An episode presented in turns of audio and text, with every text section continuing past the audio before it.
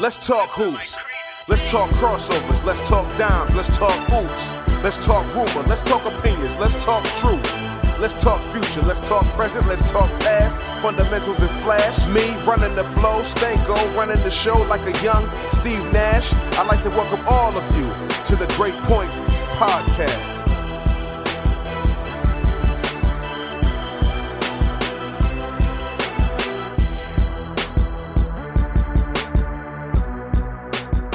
This is the Great Point Podcast. I'm Adam Stanco. Before we get started with a guest I am thrilled to talk to, I wanted to remind you to subscribe to the Great Point Podcast on iTunes or wherever you're listening to this pod.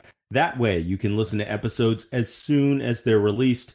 Now, it could be argued that Dan Dickau is the best player in Gonzaga history. Despite only playing with the Zags for two years, he was the school's first ever first team All American He's sixth all time in NCAA career three point mm-hmm. percentage. And he was drafted in the first round of the 2002 NBA draft.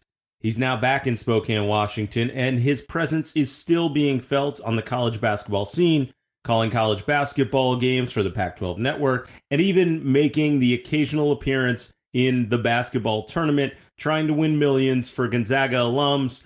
Dan Dickau, welcome to the Great Point Podcast. Ah, great to be on. I appreciate it. It's always good to reconnect. So hopefully all is well in your world. Yes, yes, it is. It is. Dan, I, I always like to start off the podcast by asking folks, what is your earliest basketball memory? Wow, that is a that is a, a great loaded question. You know, I think probably two of my earliest memories would be uh, growing up in Portland. Um, we had a basketball hoop on our on a tree in our backyard. Uh, that's the first time I really remember, um, you know, basketball uh, becoming something that I looked forward to every single day.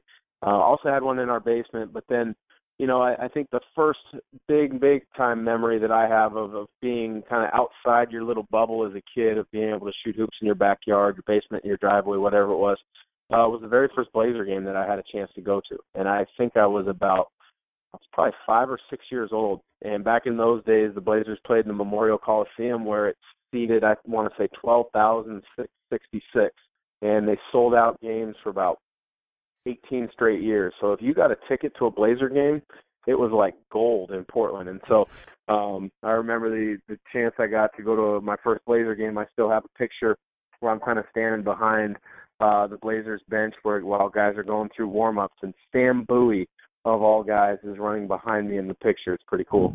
that is that's phenomenal. Uh, when did you first realize that you were you were pretty good at this game?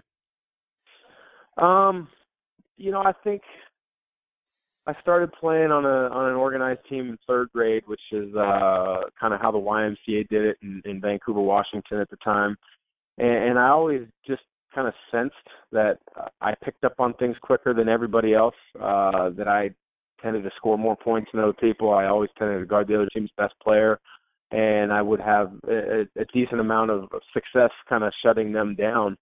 Um, you know, but I think a lot of it came down to the fact that when I was gr- young and growing up, I just wanted to go outside and play basketball. Uh, I wanted to to shoot in my driveway. Uh, if it was at school, and other kids were were wanting to play kickball or flag football or whatever it was, I, I wanted to play basketball.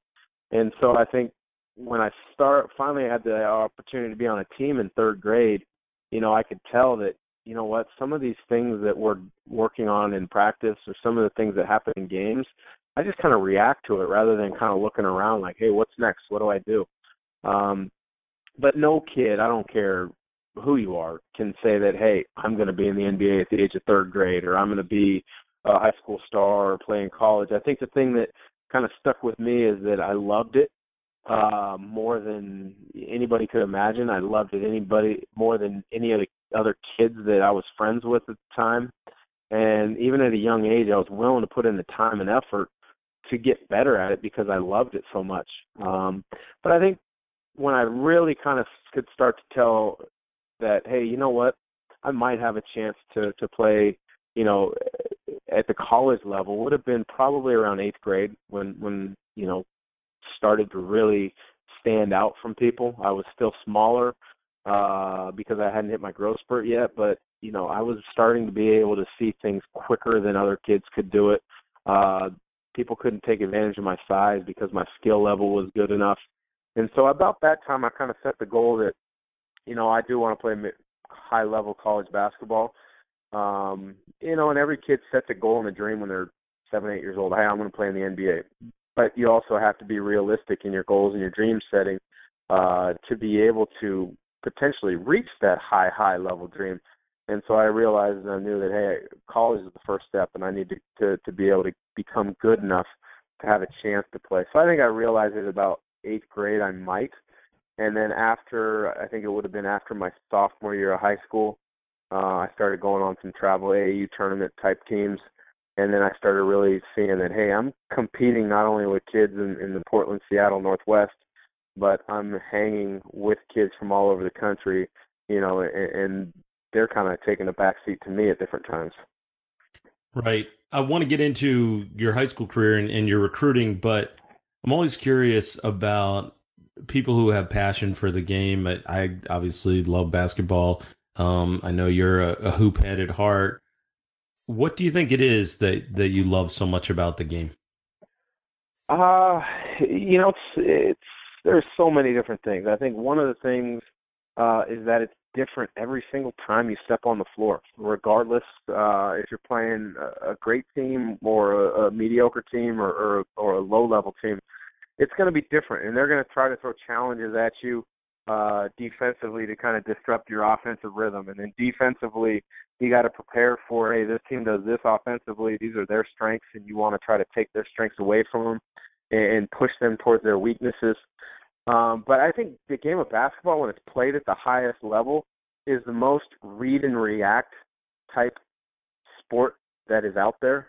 Um, and so, so much of it just falls back to um, are you prepared? Is your skill level uh, what it needs to be? Are are you comfortable in any setting, whether it's you're getting trapped on the pick and roll or they're they're kind of throwing a zone defense at you? It just comes back to re- under seeing the floor, reading the, what's going on, reacting to it, and the more you work at it, the more time you've put into it, the easier it becomes. And the game's never easy. I mean, even at the highest level for guys like you know LeBron and Kobe and Michael Jordan, the game's never easy. They just make it look easy, and they make it look easy because of their preparation. Right. That's really interesting. So, back to your high school stretch there, you talked about, you know, sophomore year, you're starting to realize where you are um, AAU wise in comparison with other kids. When did the recruiting really start to ramp up for you? Uh, you know, it was, uh, it would have been uh, going into my junior year of high school. So after the sophomore year, I started playing on some of those uh, kind of travel teams, and I started having the ability to play in, at some higher level tournaments on the West Coast. But again, when you're coming from Vancouver, Washington, you know that's not really a, a huge recruiting hotbed. You know, I mean, the Northwest has done an unbelievable job over the years of developing and creating players from Portland and Seattle. Uh, but there's still always a kind of a question mark about a lot of kids. So I do remember it was uh it would have been a pump best of the west camp down in LA and it was my first time playing in front of uh lots and lots of college uh coaches. Uh and kind of being in an atmosphere like okay, you know what? This is a bigger deal than I'm used to. Um but that's when, you know, the competitor in you just kind of clicks and you're like, you know what? It's just basketball. Let's go play hard and see what happens. And I played well for the three or four days, and I was able to be selected to one of the All Star games. And then I just remember um, in the All Star game that I was selected to. I think they had three All Star games that year. Uh, I missed my first shot, and then I think I made my last ten or eleven shots in a row the rest of the game. And I kind of remember walking off the floor thinking, "Oh wow, I I just had a heck of a game. That went well." and then all of a sudden, uh, my high school coach, who was also coaching my my AAU team that was going to go on the, uh, later in that month and playing some tournaments, he started getting uh, you know bombarded with calls from different coaches. And the first school that really reached out to me was the University of Washington. Uh, it was um, it was Ritchie McKay, who's kind of been all over the place. And Ray Giacoletti were the first two college coaches that pinpointed me as a guy that, you know what, not only can he play college basketball, but I think he can play at the Pac-10, which is now the Pac-12 level. And so those two guys were kind of really the guy, first two that really kind of targeted me as being a guy that had that potential. And then it just kind of grew from there over the the next couple of weeks during that evaluation period that summer. Uh, we're going into now my junior year. I, I knew that I, I was going to have some opportunities to to play somewhere as long as I kept improving.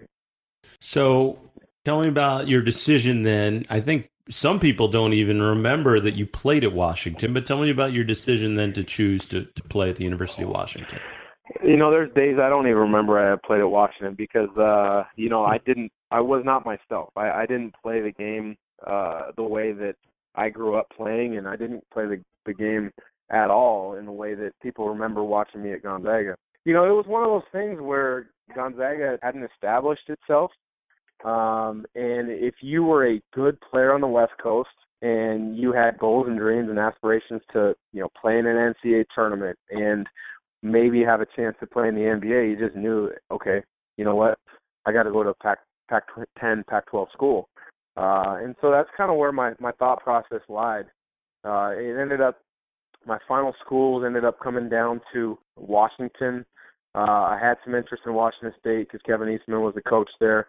Oregon State came in late. Oregon came in late. I really wanted to go to Oregon. That was the school that I kind of really had pinpointed wanting to go because of of having been to a couple games at Mac Court uh, early in my high school career.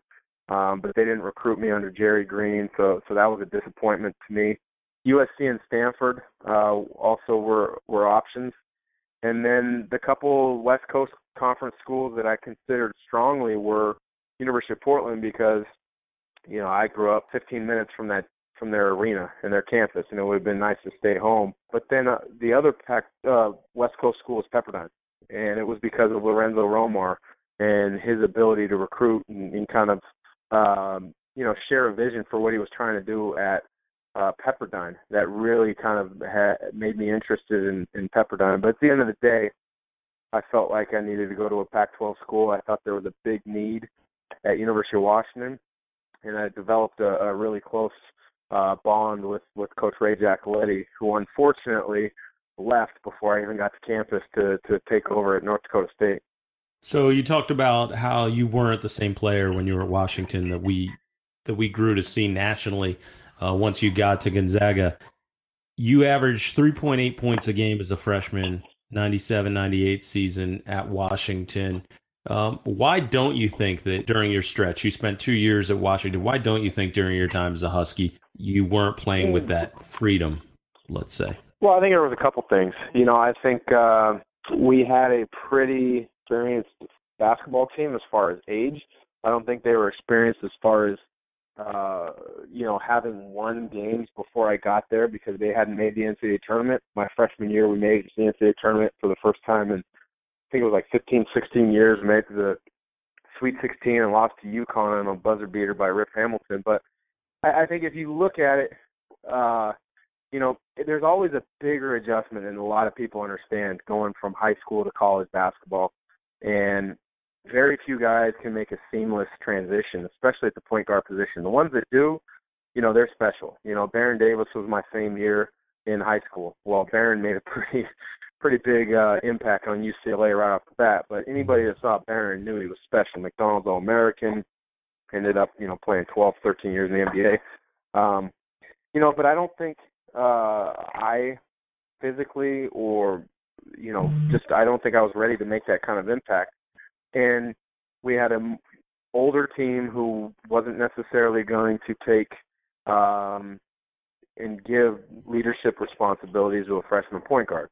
The other two point guards that we had on the roster were both seniors, and you know, in hindsight, you know, I was better than both those guys, and at the time, I thought I was better than those guys, and I actually knew I was better than those guys. Uh, but Bob Bender was very uh, loyal to his seniors, Chris Thompson and Jan Wooten. They were guys that he felt um, were probably better than me defensively, which I'm sure they were at that stage of my career. Um, but I felt I gave uh, UW you know some some benefits on the offensive end, but so many times as a young player you kind of get stuck I don't want to make a mistake. I don't want to make a mistake. And so that was one reason I didn't necessarily play my game there. But if you look at the numbers, I shot the ball extremely well.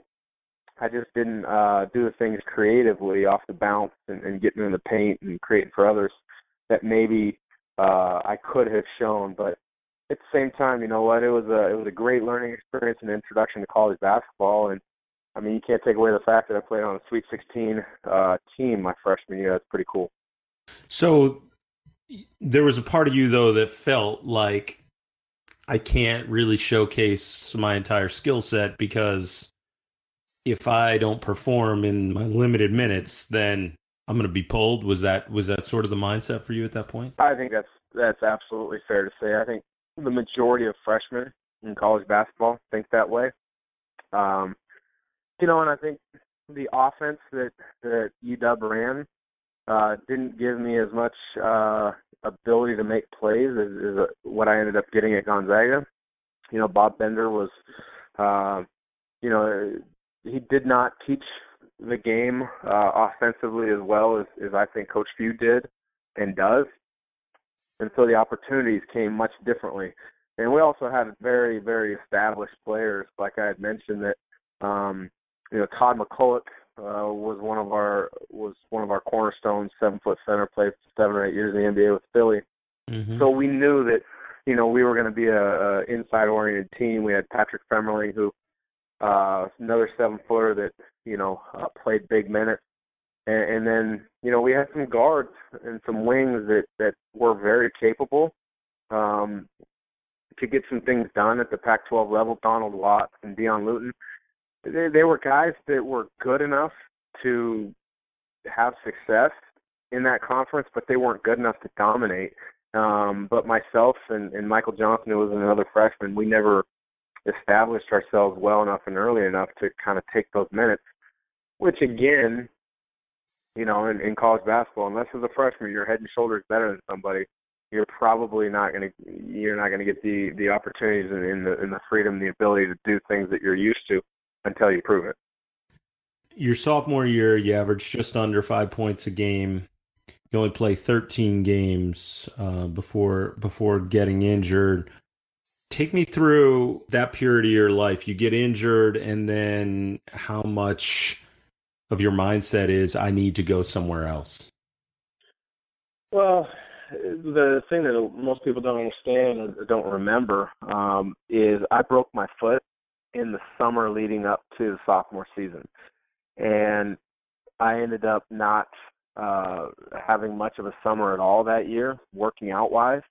Um, and my whole entire goal and my whole entire plan and process was prepare and get ready for the season because I saw a huge opportunity in front of me. I, I had the ability to to be a starting point guard at the University of Washington. And if you look at the numbers, I think I started 12 of those 13 games that sophomore year before we realized that, you know what, my foot got was broken again. I've got other issues going on, and so we had to shut it down 13 games in uh, after the pain just became too much. I mean, I was spending close to an hour in the training room before practice just to get ready to practice, and close to an hour after practice to minimize and manage the pain. And so I remember clearly the last game I played for UW. We were on the Arizona trip, and I'm supposed to guard Jason Terry. And at the time, Jason Terry and Allen Iverson were the two fastest players uh, I had ever seen, and or at the, in the college basketball game. Mm-hmm. And I was supposed to guard Jason Terry, and as quick as he was, and I'm trying to play on a one foot and another foot being broken, it just wasn't happening. So I kind of had a heart to heart with with the trainer after the game and said, "Look, we got to figure this foot out. There's something going on." We and so we decided to get X-rays when we got back to to the Seattle, and we realized, you know what, I did have a chip fracture on my navicular, and I also had a bone spur, and I had a something else going on with my calcaneus, which is your heel bone. And so I essentially was done that day, and I had to get I got surgery a couple days later, and realized it was I basically had three surgeries in one on my foot. Uh, and at that point, you're like, okay, well, you know what, my season's done. Let's focus in on next year and get ready for next year. All the while knowing that, you know what, I don't know if this is the place for me. I don't know if if this coaching staff is the coaching staff for me. I don't know if the school is for me because it was overwhelming. University of Washington is a great school, great school, but 35, 40,000 students. I mean, 400 kids in a class. No one's going to care if you miss a class here or there. So I find my found myself, although getting good grades and being a good student, you don't go to class because no one's checking. no right, one knows. Right. And kind of just uh realized, you know what? Maybe this isn't the place for me. And at that point, you know, I, I really kind of took a step back and watched how the season progressed at UW and also paid closer attention to uh, a number of other programs, in particular Gonzaga at the time, because I was really close friends with Richie Frahm, who I grew up kind of workout buddies with. Uh, one of my high school teammates, Zach Gourde, was redshirting there um, that year, and Casey Calvary was a teammate of mine on AAU teams, and he was a freshman playing there. And lo and behold, that's the year that they make their run to, to the Elite Eight, where Casey tips it in uh, against Florida, and they end up losing to to UConn in the, in the Elite Eight. But all the while, I'm kind of thinking, is UW the place for me? I'm praying about it. I'm thinking about it. I'm talking to you know my parents and my high school coaches and trying to think things through. And then Gonzaga just bursts onto the scene, and and you know I'm thinking to myself, these are my buddies over here. They're playing on national stage. They're improving as individuals. They're playing on a team that you know becoming the darling of the country, and it looks like they're going to be set up to be good down the road. Maybe that's where I need to go, and kind of, you know, took a leap of faith um, and a lot of prayer and a lot of thinking on it. But at, at a certain point around spring break, about a week after we lost the NCAA tournament, uh, I realized I needed to transfer, and there was only two schools that I looked at transferring to. Uh, they were Gonzaga, and the other one was St. Louis because Lorenzo Romar had become the head coach there after leaving Pepperdine. During that process, how much were you know because coaches always seem to know when a player's not interested and looking to leave and go elsewhere. How much were other schools reaching out and trying to get in touch and trying to convince you to transfer to their schools as well? Really, not at all. You know, and I think the reason was is it, it was a different day and age. Uh, college basketball. There wasn't Twitter, there wasn't Facebook, Instagram, all this stuff. Um, you know, there was uh, no smartphone, so I mean, you didn't have access to other players on other teams and, and coaches uh, as easily as you have now. You didn't. You had AAU coaches and you had high school coaches looking out for their players and their former players, but not to the extent I think that it happens now. Always kind of looking at, hey, what what what can my guy get? Where can my guy get to a better situation? Um, Right. You know, so I think uh, it was much different then than it would be now. That's for sure. All right, so you decide to go to Gonzaga, um, and you're playing for Mark Few. You you sit out the 1999-2000 year. Gonzaga goes to the Sweet 16 that year, and I was watching some old game film of you in, in preparation of this interview, and it was a game during your senior year at Gonzaga, but Jay Bilas was talking about your transfer year, and he said, you know, this is not the same kid that I saw at Washington. And he talked about the development you made during your transfer year during that broadcast. So tell me about that development and, and what that year was like sitting and watching, you know, your future teammates in action and having the season that they did. Well, I think it was the most important year I had in my career, uh, without a doubt. I think what it did was it allowed me to physically catch up uh, to where I needed to be if I was going to compete and have success at the college level. I've always been small. Uh, I've been pretty much the smallest player on every team I've ever been on, and so that year in the weight room was the first year that really my weight room workouts and the speed and agility, quickness workouts finally kicked in, and I could tell a difference being made.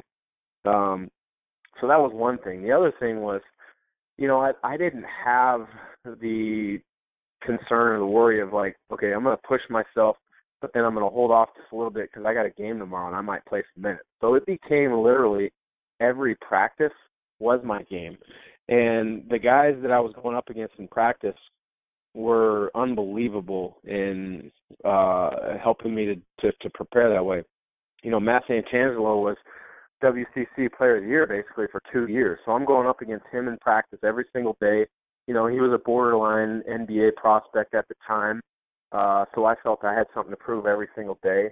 Mike Nilson, um, who kind of was sixth man for for a lot of those couple of those teams. He's probably, in all honesty, the best defender I've ever played against in my life. Six five, two twenty five, uh, unbelievable wow. reaction, just tough wow. nose, grit. And I'd have to go against him in practice every day, or I'd be going against Richie Frahm, who you know played four years in the NBA, and he's six five, six six with length and athleticism.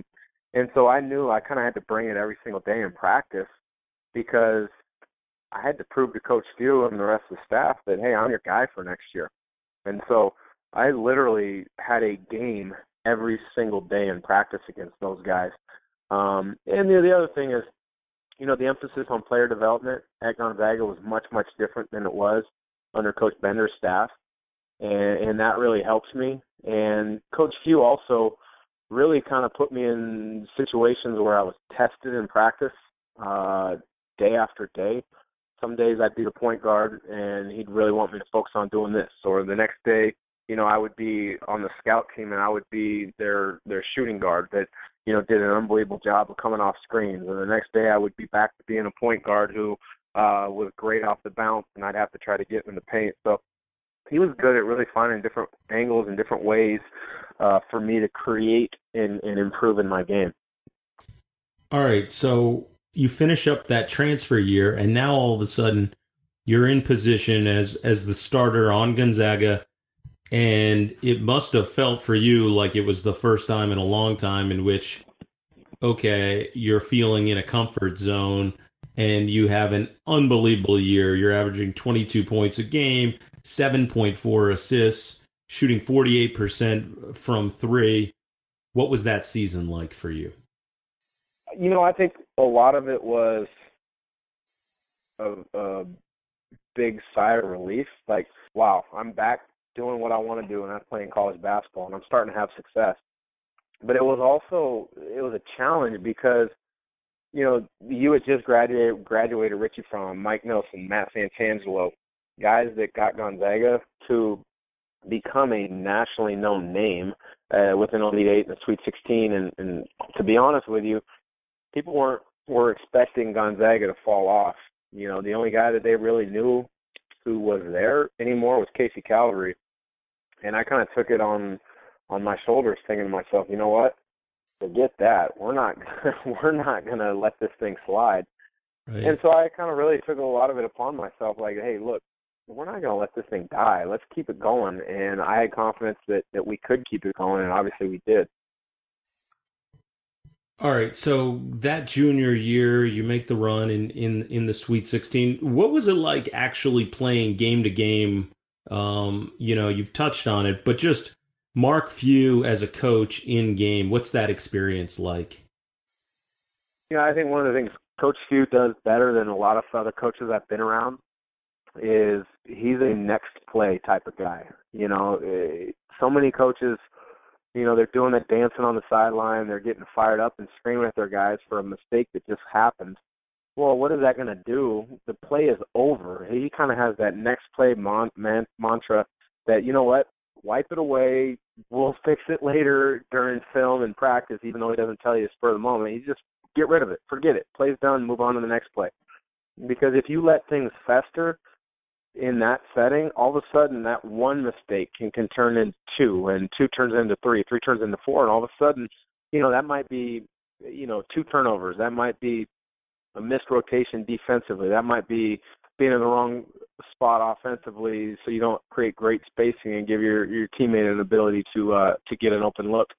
And so I think that's the thing that he is really impressed upon me is that it's just next play, next play.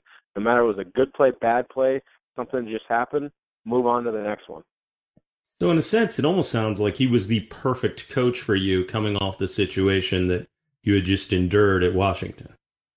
Absolutely. I, I completely agree with that. I mean, he he, he pushed me, um, and he also held me accountable.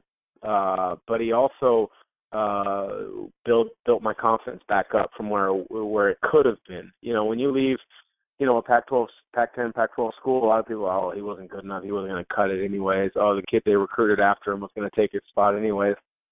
And I never felt that way. Um, I just felt like I needed a fresh start somewhere else, and that place needed to be Gonzaga. And so, you know, he he, he really kind of installed those things in me. All right, now while you're at Gonzaga, before we get to your your senior year, um, you obviously cross paths with the most famous graduate from Gonzaga of all time, and that's John Stockton. Uh, when did you first meet John Stockton? Uh, that would have been the fall of my redshirt year. So, you know, John was still playing in the NBA that at that time, and you know he would he would come play open gym with us, pick up every. I mean, basically it would be Monday through Thursday. He'd play pickup with us, and you know, I'm new on campus. I'm a redshirt, and you know, the first time John's in the gym, I'm like, okay, so this is they're not joking. He does come back and play pickup here, and I'm a little bit nervous because he's one of my favorite players growing up. You know, some of my favorite players growing up were obviously Michael Jordan, uh, Pete Maravich, but then also John Stockton, Chris Mullin, Tim Hardaway, Clyde Drexler, uh, Jerome Kersey, some of those guys. But you know, I just walk up and introduce myself, and I said, "Hi, I'm I'm Dan. I'm I'm a redshirt here. I just transferred from University University of Washington." And he extends his hand. He goes, "Hi, I'm John Stockton." And I'm thinking to myself, "You don't have to tell me who you are. You're only one of the best basketball players on the planet right now."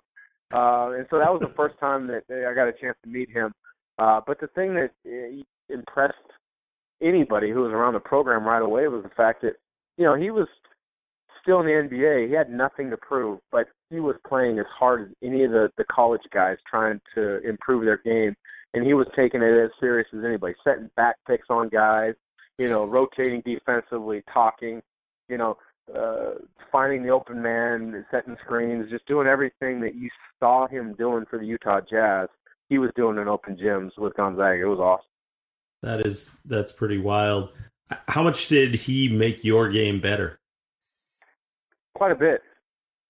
You know, he, he I got to know John over the the course of my three years of playing at Gonzaga, and um, you know, we were were completely different players as far as you know. I was a little bit more aggressive, looking to score. I probably was a little bit, you know, more flashier with the ball, with my ball handling and, and different things. But you know, the thing that he always tried to impress was make the play, make the play, make the simple play. You know, and there's uh, one time I remember, you know, just sitting there, kind of talking to him about the game and some different things, and um, he was talking about one move that I had made a couple times in open gym earlier that day, and essentially what it came down to was your jump shot's great, but why'd you go behind your back twice before you shot it? Just keep it simple. Just get to your jump shot as quickly as you can. Yeah, there's going to be times you might need it, but if you don't need it, don't use it. Just get right into your stuff. So that would have uh, that was uh, something that kind of he impressed upon me early on in some of our conversations. That is phenomenal. Um, your senior year uh, is when you listen. I mean, you had a wonderful junior year and started to make noise nationally. Uh, certainly, the program was already making noise nationally, but everyone knew who you were by the time you hit your senior year. You know, you average over 24 points a game. You end up winning West Coast Conference Player of the Year. Um, incredible stat to look back on. You led the conference in three point field goal attempts and effective field goal percentage, which just shows what kind of you know zone that you were in, despite shooting so many so many shots from deep. Uh, Gonzaga's first first team All American, as we mentioned earlier, and so Sports Illustrated, uh, towards the end of the season, comes out to campus and is taking pictures of you. What what is that period of your life like, just on a daily basis? it was uh one of those things like, wow, is this really happening? it's pretty cool. Uh you know, but I think it's one of those things that comes down to when you want to work for something as hard as you as I did and I cared about something as as much as I did and I have, um you know, you kind of want to enjoy it and then you you hope that people see uh, what you're doing, whether it's really good or see the work that you put in. And I think it was something where, you know, everything kind of came to fruition towards that end of my senior year where all my hard work was really beginning to pay off as far as any athlete can say they don't care about the media attention, this and that, the other. And I agree. Once you get to a certain level, like LeBron James and Kevin Durant, where it's just it's overwhelming if it's every single day. But no college kid in their right mind wouldn't want to be get notoriety and, and get praise for developing their game and being one of the best uh, players out there in the country. And and so it kind of really made me feel I don't want to say vindicated in my transfer, but it made me feel like you know what the difficult decision that I made to transfer, and then all of the hard work and the effort that went into continuing to believe in myself and continuing to work on my game is absolutely paying off. And it was a lot of fun. I, I mean, I'm I'm not going to lie to you, uh, it was a lot of fun. But it would have been much different now than it was back then because now you got Twitter, Instagram, Snapchat, all these different things that we didn't have back then. So uh, looking back, it was fun, but I can only imagine it would be very difficult now. For as much fun as it is, I'm sure there's also a level of uh, I don't know frustration, maybe because of the fact that you're that you're this popular, especially nationally. Not to mention on a campus as small as Gonzaga's is. Yeah, maybe to a certain extent. You know, I do know that uh, you know there was some times where uh you'd be like, "Is this really happening?" You know, I, I'm I'm at dinner or I'm going to a movie in Spokane with teammates and people are coming up for autographs. Um, you know, there we're we're we're flying uh to a road trip. Obviously, the we Gonzaga we flew commercial at the time, and myself and a teammate who were checking in our bags together, we get upgraded to first class, and we're sitting in first class, and Coach Few goes walking by, and he's like, "Hey, what's going on here?" you just kind of shake your head like, "Hey, they upgraded me to first class. What, I, what was I gonna say? No." Um, you know, but it's it's kind of one of those things where, you know, I, I think if you try to take it in the right context and enjoy it and know that it's kind of you know to a certain extent, it's a reward for all your hard work. Uh, and people are acknowledging your hard work. You, you got to feel good about it to a certain extent. You know, I think one of the only times that I really had a negative uh, experience with it would have been uh, so after I got drafted in '02, after my senior year, uh, my wife and I, she was my fiance at the time, we flew down to Atlanta, kind of for the initial press conference and kind of get to know the the the staff and and just kind of check things out down there. So we fly back to Spokane because it's Spokane Hoop Fest weekend. And Spokane Hoop Fest, for anybody that doesn't know it, it's the largest three on three tournament in the world. And you know, there's typically there's around six, seven thousand teams.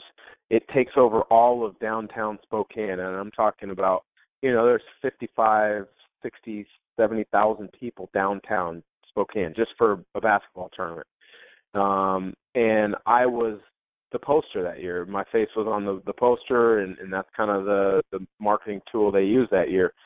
And so I didn't realize how big Spokane Hoop Fest was because I'd never been to it. So we fly back into Spokane and late on a Saturday night, and Sunday we're at the event, and the whole four, five, six hours, my wife and I were walking around. We had people trailing us uh hundreds and hundreds of kids asking for autographs and it was the the first time I was probably truly overwhelmed with everything that was going on uh and I do remember I ended up meeting with coach Few and a few other people for for lunch. I finally had a chance to sit down. And not I, I order my food. I'm finally sitting down. I have a chance to finally eat. And a lady comes up to me and asks me for for another autograph. And I had just been signing autographs for hours. And I don't remember this, uh, but people said I had a look on my face like, "You got to be kidding me! All I want to do is sit here and eat." Um, and so I think I dropped my, I set my burger down and I signed the autograph. And Coach Few, you know, made a made a mention to the lady, "Did you could you mind waiting for a few minutes?" He just had finally has had a chance to sit down, and the lady like walked off and was complaining about the fact that I didn't give her whatever amount of time and, and I was just thinking to myself, this is unbelievable. I just been walking around for four hours signing autographs left and right, and I just wanted the chance to eat a hamburger or whatever it was, and I couldn't even do that. You know, that was probably the pinnacle of my uh kind of notoriety and kind of people being excited to be um you know uh, kind of have me being a part of an event um but it, you know the good come with the bad the good comes with the bad and you have to understand that and you have to be able to to learn how to um say no at times you have to learn how to to to enjoy it at times because if you weren't good at something nobody would care uh and i think that's something that gets lost with a lot of people Right. Yeah, that's that's true. And you were certainly good. January 19th, 2002, the first half against Loyola Marymount, you were maybe as good as as anybody in college basketball has has ever been. And I know that's a crazy statement, but you scored 34 points in the first half. Nine three pointers, seven in a row at one point, I think, in a four minute span. And this was an away game at Loyola Marymount. What do you recollect about about that night? Uh, I remember a lot of things. We lost the night before uh, at Pepperdine, and this was one of those things where this was before there was huge TV money in the West Coast Conference, in particular at Gonzaga. And so we played at Pepperdine the night before, and they were kind of our big rivals in the conference time. And we played bad. I mean, I'm, I'm, we just we turned the ball over. We didn't make shots. We had terrible spacing. We couldn't guard anybody. And I remember I think I had maybe six turnovers that night, and I was just frustrated as all heck because sitting in the front row there was about eight NBA scouts. And I'm thinking to myself, man, I just played a dog of a game. Jerry Krause, GM of the Bulls, was there with BJ Armstrong, Mitch Kupchak, a number of other front office guys, and all I remember is walking off that court that night and walking out of the locker room thinking, man, I can't wait to play tomorrow. Just get rid of this game. Let's just go play again. I'll go play right now if I have to. And so I just kind of remember getting to LMU and was like, let's go, let's go, let's play. And like you said, I, I kind of got hot. That might have been as hot as I've ever felt in a short amount of stretch. And that was one thing Coach Few was always so good at is, is you know what? if you're feeling it, go for it. Uh, you know, and he never told me to not to shoot. He never told me uh not to do certain things. He just kind of basically said, hey, you gotta if you feel it, go for it, but do it kind of with conviction. You know, don't do anything halfway. And so, like you said, I got hot and I just kept it going. And I did have the 34 in the first half, but I think the thing that uh most people look at me and say, "Why did you do nothing in the second half?" And if you look at it, I don't think I took took a single shot in the second half. Mhm. And the reason was is we were killing them. We had I had already basically told LMU, forget it, nothing's happening with you guys. I'm gonna we're gonna beat you guys in the first half. That's essentially what we did, and I didn't take a single shot in the second half.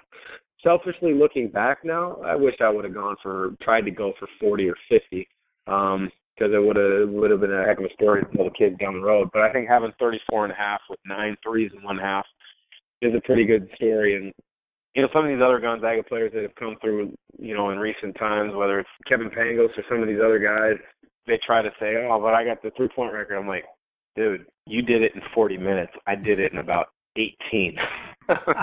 so I like to tell those guys that all the time. What's the most points you ever scored in a game at, at any level at any time? What's the most points you ever had in a game? Uh, let's see. NBA, I think my career high was 28. Uh, college would have been 39. Uh, high school would have been 47, and then you know what nobody really cares about is, is summer league stuff. So Portland area, that's where I grew up. They used to have unbelievable uh, pro am leagues, and when I was in college, I had a game where I think I had about 65 in summer league. Um, so Who was guarding you? hot. That's always been. Um, you know, the Portland pro am was awesome back in the day because what they would do was uh, they wouldn't allow high school kids, which a lot of uh, the pro am leagues will do now. Um, so it would just be all college players, whether it's NAIA, Division Two, Division One, etc. Um, guys from overseas who lived in the Portland area that were playing professionally in Europe, and then there'd be a number of NBA guys. You know, a lot of the Blazers used to play. Uh, you know, I think one of the, you know, you meant you had the question, when did you think you could kind of play uh, at a high level?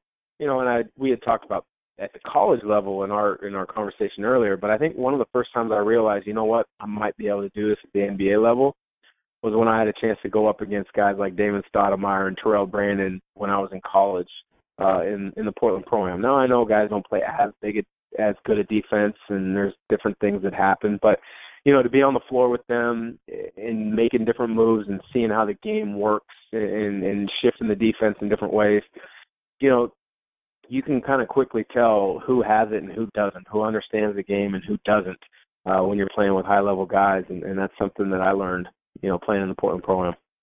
That is pretty cool. All right, so your senior year though ends on a for as great of a season as you had, it ends on a down note. What do you remember about that that uh, NCAA tournament game, first round loss to 11 seeded Wyoming? You know, we played the absolute worst game we could have. Uh, we hadn't played a game like that all year. Um, you know, I think we shot 28% from the field for the game, and we still were in the game and had a chance to win. Uh, it was, you know, I think it was a two possession game under a minute to go. And then things happen, and you got to get in the foul game. They make free throws. We come down. We can't get a quick bucket. Uh, so you got to turn around and quick foul again. So I think that's why you probably look at the score. I think we ended up losing by nine. Um, you know, but we just couldn't get anything that going that day. Uh, I struggled. I think I was maybe six for 22 from the field. Uh, Blake Stepp, who was one of the the best teammates I've ever had, best players I've ever played with. He never could seem to get it going in any NCAA tournament, and in particular that one he struggled in as well. Um, and you know, we didn't feel the the selection committee was fair to us, and maybe we didn't approach maybe we didn't have the the best approach as a team. Uh, you know, but looking back, it, it wasn't fair what they did to us. Um, and I'll say this forever. You know, we were the sixth ranked team in the country. Mm-hmm. And I don't care what your RPI says, we were probably, you know, at the time our non conference probably wasn't at what Gonzaga is now, but you know, we were probably upper teens with our RPI and we get a six seed. Uh so we get a six seed and we have to play a conference champion in Wyoming who plays at a gym where it's in the conference that they come from. So they've got plenty of experience uh playing in that gym, traveling to that uh city, and it's close to where all their fans can travel to. So we felt we got hit by the, the selection committee in a number of ways that weren't fair. But you know, I mean, sour grapes are sour grapes. We can think that all we want. Wyoming ended up getting the win. It probably to this day one of my two most disappointing losses in my basketball career. What's the other one? Uh, it would have been my high school state tournament, my junior year, or my excuse me, my senior year. So we were we were rolling. Um, we we were unbelievable. Uh, I think we were ranked second or third in the state going in. Uh, we had won I think 18 of our last 19 games. Uh, we had rolled through the first two rounds um, to set up uh, the Final Four game at the Kingdome against uh, Mercer Island. And uh, a name a lot of people will remember is downtown Freddie Brown from the Sonics. Well, his son, Brian Brown, nicknamed Booty, got unbelievably hot and hit six threes in the fourth quarter. And it's not like our team stopped scoring. They just made threes to our twos, and we ended up losing, I think, by six. Um, but that was that. To be honest with you, was probably the most. Those two are the most disappointing losses in my career. Wow. I'll say this about the the Wyoming game. You're absolutely right. If that happens today, uh, people are livid. Uh, it seems like as time has gone on, and and that's one of those memorable seedings that I think has actually changed the way the selection committee looks at teams, how fans view teams, what sparked such interest in bracketology in the weeks and months leading up to the NCAA tournament. That was part of the, the, you know the beginning of all that because really what had happened was you you had a team like you said that could be in the the running for a one seed if not a two seed and all of a sudden, like you said, gets a six seed and plays a team that no way probably should have even been seeded 11th or certainly shouldn't have been playing in that gym. So, mm-hmm. um, yeah, it's just it's it's crazy to uh, to think back on on how that happened, but it probably has changed things moving forward. You did have positive news, though, obviously, a few months later because you end up getting drafted in the first round. You're selected by the Kings with the 28th pick, traded to the Hawks on draft night. So take me through that night and, and your memories from, from that that day. Well, the pre-draft process is uh, pretty um, intense. Uh, so I ended up moving back to Chicago where I signed with an agent, Mark Bartelstein with Priority Sports. Uh, ended up moving back to Chicago and preparing for the, all of the pre-draft workouts. And the reason was is Spokane is a great place to live, but it's not the easiest place to fly out of and get all across the country. So worked out there, was kind of used it as a home base to fly to all these different NBA workouts. Um, and in, in total, I believe I had 17 workouts. Um, and so there was about a seven week stretch. I was crisscrossing the country uh, while I called Chicago my home base for these workouts. And so good response from a number of teams, and, and we kind of felt there was a few teams that really might pick me, uh, kind of in the mid teens or early 20s. And anybody who's ever been through the draft process or been involved closely with the draft knows that there's so many different smoke screens going on, whether it's mm-hmm. agents, whether it's uh, front office GMs or media people trying to get uh, look be looked at as hey the guy in the know that you really don't trust anything. And but we did feel comfortable and confident that there was more than likely I was going to be picked. I'd say 17 to 24, and so that's kind of where the teams that we zeroed in on targeted in and I felt like I had some good workouts with those teams. And then every year there's one or two guys that just completely uh, surprises the draft, and it kind of throws things off. And for us, that started happening around I want to say the 11th or 12th pick. A couple guys that uh, you know nobody kind of had mock drafted them in those areas. I want to say it was Chris Jefferies and um, who was at Fresno State, and then Freddie Jones was another one. So mm-hmm. these are kind of wing type players uh, that kind of shook the draft up a little bit. And then there were some other guards who who uh, I was kind of talked about the same realm. Frank Williams went to New York ahead of me. Juan Dixon went to Washington ahead of me. And so we're starting to get towards the end of that first round and and realize last five or six teams that have draft picks in the first round didn't work me out. And so we're starting to get a little concerned, a little worried because the whole goal is be a first round pick. You've got guaranteed contract. As everybody knows, it's not as easy to to, to get comfortable in the NBA and many guys, myself included, need a little bit of breathing room to really kind of acclimate to the pro game and kind of prove their worth. And so we're kind of starting to get really concerned um, because none of these teams had me in for pre-draft workouts and the one team that kept coming up from about the middle of the first round ish forward that my agent kept calling me on and keep me in the loop was was Atlanta. And I told him Atlanta, why? What, are you talking Atlanta? I never worked out for Atlanta. Well, they they pinpointed you this the whole time as you were their whatever guy on the board. That if you fell to this certain spot, they were going to do what they could to to get you because you're their guy. I'm like, well, that's awesome, but they don't have a pick. He's like, well, they're trying to move up. So Atlanta, from what we had been told, was trying to pick up, move up in the draft from literally the early 20s all the way, but no team would make that trade. And so finally, with the last pick in the first round, Sacramento agreed to draft me for Atlanta and then trade me shortly thereafter. So we had found out maybe 30 minutes before it happened that Atlanta was doing everything they could uh, to to get that draft pick and take me, but we didn't know if it was going to happen. And then about two minutes before David Stern steps up on the podium, I got a phone call from my agent. Hey, look, it's a done deal. Sacramento's picking you for Atlanta.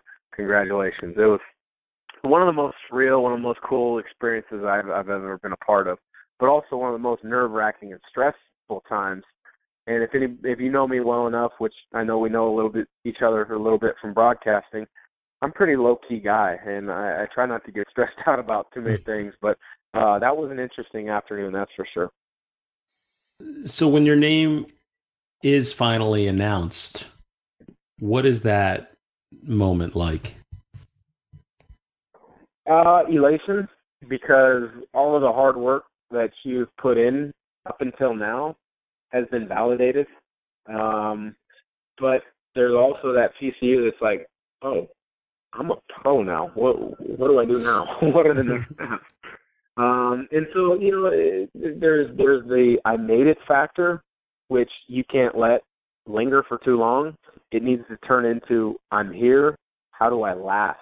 kind of factor. And I think the guys that um, you know turn that switch sooner have success earlier in their careers. But everybody's career has a different arc as far as you know maximizing potential, the ability to get to your potential sooner rather than later, and then the the ability to stay at that potential as long as possible. You know, and then looking at my career, I mean, six years, six full years with a couple of the injuries that I had. You know, I I, I can truly say I was blessed. Would I like to have had another year or two? Absolutely, without a doubt. I don't think any player in their right mind would say no. Um, it's only there's only very few people that can pick and choose when they're done. Most of the time, it's the contract offers dry up. All right, but forget the end of your career. At the beginning of your career, what was your welcome to the NBA moment? Um, welcome to the NBA moment. Um, you know, I think my first uh, basket in the NBA was at New Jersey, and it was a lefty runner uh, in the lane. I think it was I got by Jason Kidd, and, and the weak side defense was a little bit late rotating, and I got it up over the top of the defense and made it. And I can just remember thinking to myself, "Holy cow! I just scored in the NBA." just jogging back on defense. I think I only played maybe you know six or seven minutes that game. I think I played about three or four minutes in each half. Uh, but nobody ever forgets their first bucket. That is that is very cool. Wow. Um, you end up having a career in which you talked about you had some injuries. You played six years in the NBA. Uh, you're bouncing bouncing around the league, but statistically, your best NBA years with the New Orleans Hornets uh, in the 2004-2005 season. You'd played four games with the Mavs in 04. Then you end up traded to New Orleans and you average 13 points a game with the Hornets. What's it like to be in a rhythm and really starting to play your game at the NBA level? Uh, you know, to be honest with you, at the time, it's kind of one of those things like, what I need to do to prepare the next night? You know, I had prepared and prepared and prepared so that when my opportunity came, I was ready to make the most of it. And I didn't want to change my mindset anymore eh, eh, at all. I wanted to continue to keep preparing. I mean, yeah, there was, you know, phone calls from friends or family like, "Hey, you're killing it. You're playing well."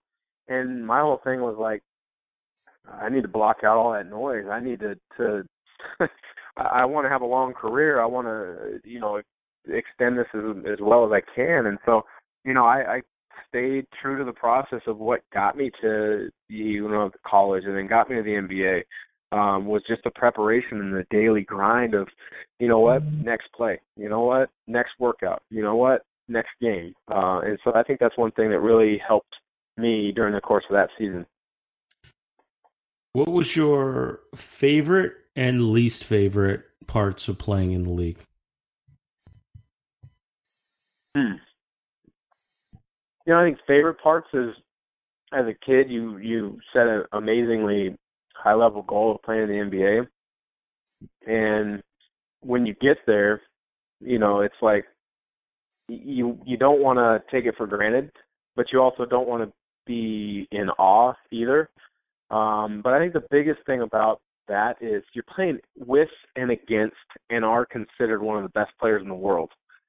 Um, and at the end of the day, you know, in a, in a few years after being done playing, now you can, I can sit back and look at it and say, you know what, that's pretty crazy. I was able to do that.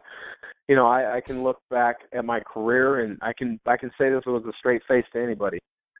At the peak of my career, I was probably one of the ten best shooters in the world. And I mean that I take a lot of pride in that. I mean I I, I think that's pretty cool to be able to say you know, I think the worst thing, I think the thing that people don't understand and realize about professional sports too much is that it is a business. And I was made aware of that a number of times in my career when I was traded. Um, and you know, you look at it like, hey, that's that's You got traded, no big deal. Well, when you got family and when you start having kids, then you got to start, you know, uh, sweetie, I got traded. Uh, you got traded? What? Yeah, when? Uh, just an hour ago. What does that mean? Well, I'm on a plane later tonight. Uh, you can't come tonight. You got to pack up the house, and this is what you got to do, and I'll see you in a few days. That's not easy. Um, that's not easy at all. Um, and so I think, you know, I mean, yeah, you do get paid a, a very nice uh amount of money, and the money now is even better than it was 10 years ago, but it doesn't replace uh, the the fact that sometimes players are treated as a asset or a number as opposed to a real person. Right, right, which we see all too all too often. I know one great experience that you talked to me about was a celebrity encounter you had when you were playing with the Celtics. Um, when you met Will Ferrell, can you tell that story? uh, yeah, Will Ferrell. Uh, that was a that that was a, a great memory. So uh, when I was with the Celtics, we were playing Charlotte, um, the Bobcats down in Charlotte, and it was when uh, Will Ferrell was was uh, filming Talladega Nights, and so Will Ferrell sitting uh, directly across from the Celtics bench in the front row, and you know I, I I'm not starting for the Celtics, so you know usually I understand I'm going to go in about the maybe three minute mark in the first quarter or so. So I sit down, I look across the the, the court, and I'm like, oh my gosh, it's Will Ferrell, and somehow I get his attention, and I'm like, hey, that's Will Ferrell, and he like looks back at me, waves or does something, and then I just out of the blue, I was like, point it point point to like his my head and like motion to his hat, and he kind of looks at me like, "What are you talking about?" So I call over the ball boy, and I'm like, "Hey, go ask Will Ferrell if, if he'll sign his hat and give it give it to me."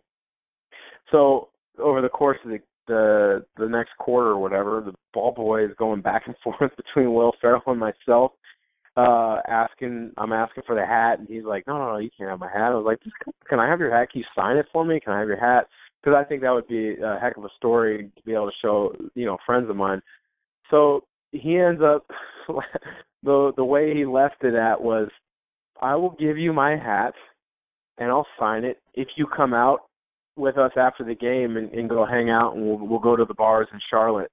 And I I would have had to miss a team flight. It probably would have been a ten thousand dollar fine. I had to find my own way home the next morning from Charlotte to Boston or wherever we were at at the road. But looking back, I probably should have taken it because it would have been ten thousand dollars worth of stories with Will Ferrell. I'm sure. That is true. That is true. Yeah, you missed out, but that also would have been a very expensive hat. So it would have been. Yeah, that is that's remarkable. I bet he's now telling that story like you tell the story of the woman at the uh, three on three tournament. Like, oh, I'll tell you the height of my fame. Basketball players playing in the NBA were asking me for my hat mid game. So, um, yeah. So when you finally then you you uh, alluded to it, but when you finally have to give it up, and you know the game ends, you you played overseas, and and then um, there's uh, you know the D League, but but when it's finally time to just call it quits, when did you know that that your career was was over?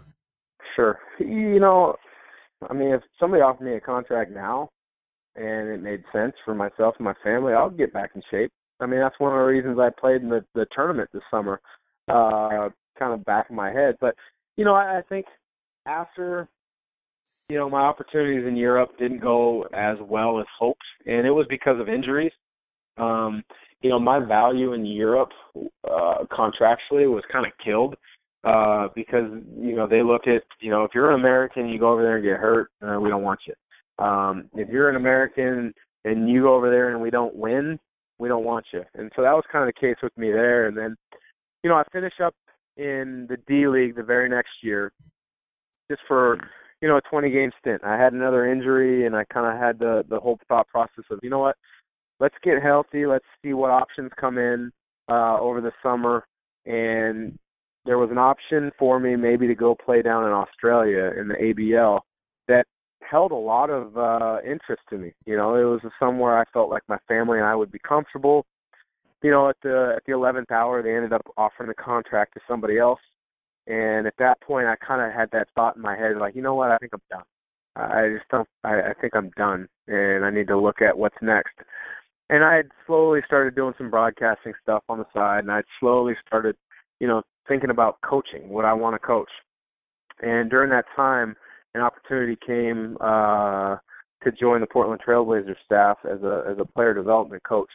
Um, and so I had a, a verbal agreement, a handshake agreement that I would go on their staff when the uh, lockout season and when the lockout ended. Um, and so I kind of got my foot wet in the, on the broadcasting side, doing some stuff for Gonzaga, and then the lockout ended, and I shuffled over uh, to be on the staff with the Blazers. And you know, looking back, do I wish I would have given it one run? You can always say that, but at the same time, you know what? I wouldn't have got my feet wet in both the coaching and the broadcasting side of things within within the same year. Uh, and so now I can say with a uh, you know clear conscience that you know I've done everything. I've done most everything in the game of basketball, and I feel very confident and I feel very comfortable. Uh, you know, with the path that I've taken, kind of moving into the broadcasting realm is something uh, that's becoming a big part of who I am. How difficult was it to just stop playing at that level? It's very difficult because it's something that you do every single day of your life growing up. And I mean, I'm not kidding you when I say um, I had to maximize nearly every day to have success at that level and then to have the longevity that I had.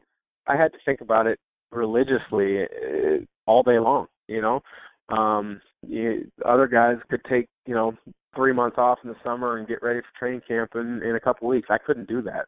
You know, I was always constantly worried, like, is someone gonna uh be in better shape than me? Is somebody gonna, you know, take advantage of this opportunity if I take a day off?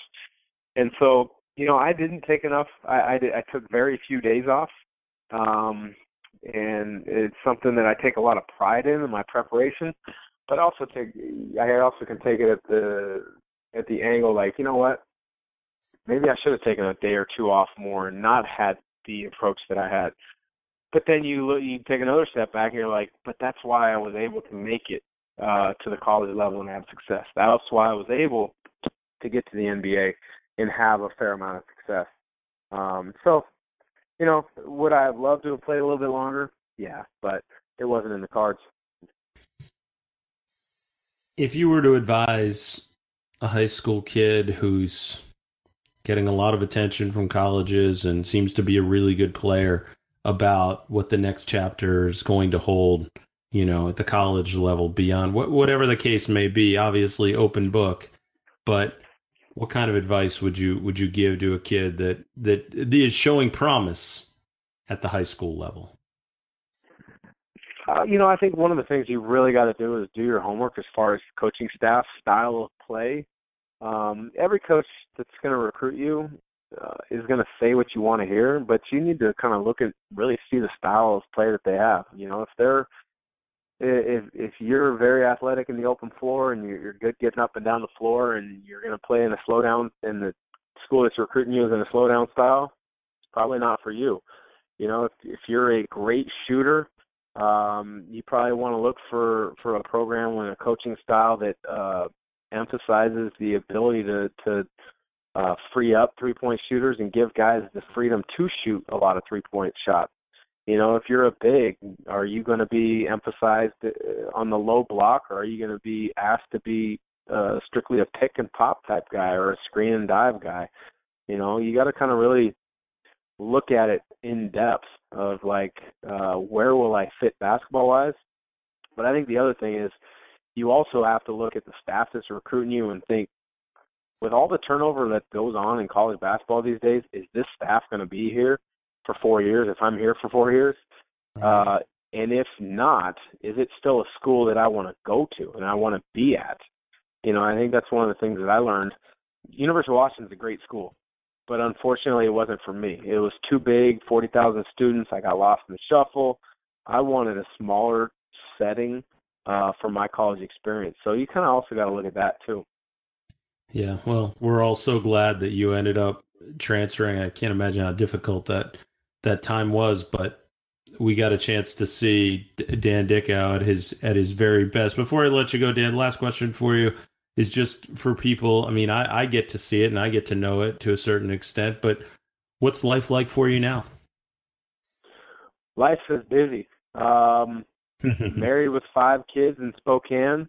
Uh, doing the broadcasting thing, like we've mentioned, for Gonzaga as well as Pac-12 networks. I do a little bit on Westwood One Radio uh, for the college basketball season as well. But then I own a couple barbershops here in Spokane. I don't cut hair. I just I'm the owner. Um, they're called the Barbers. So if you're ever in Spokane, Washington, come check us out.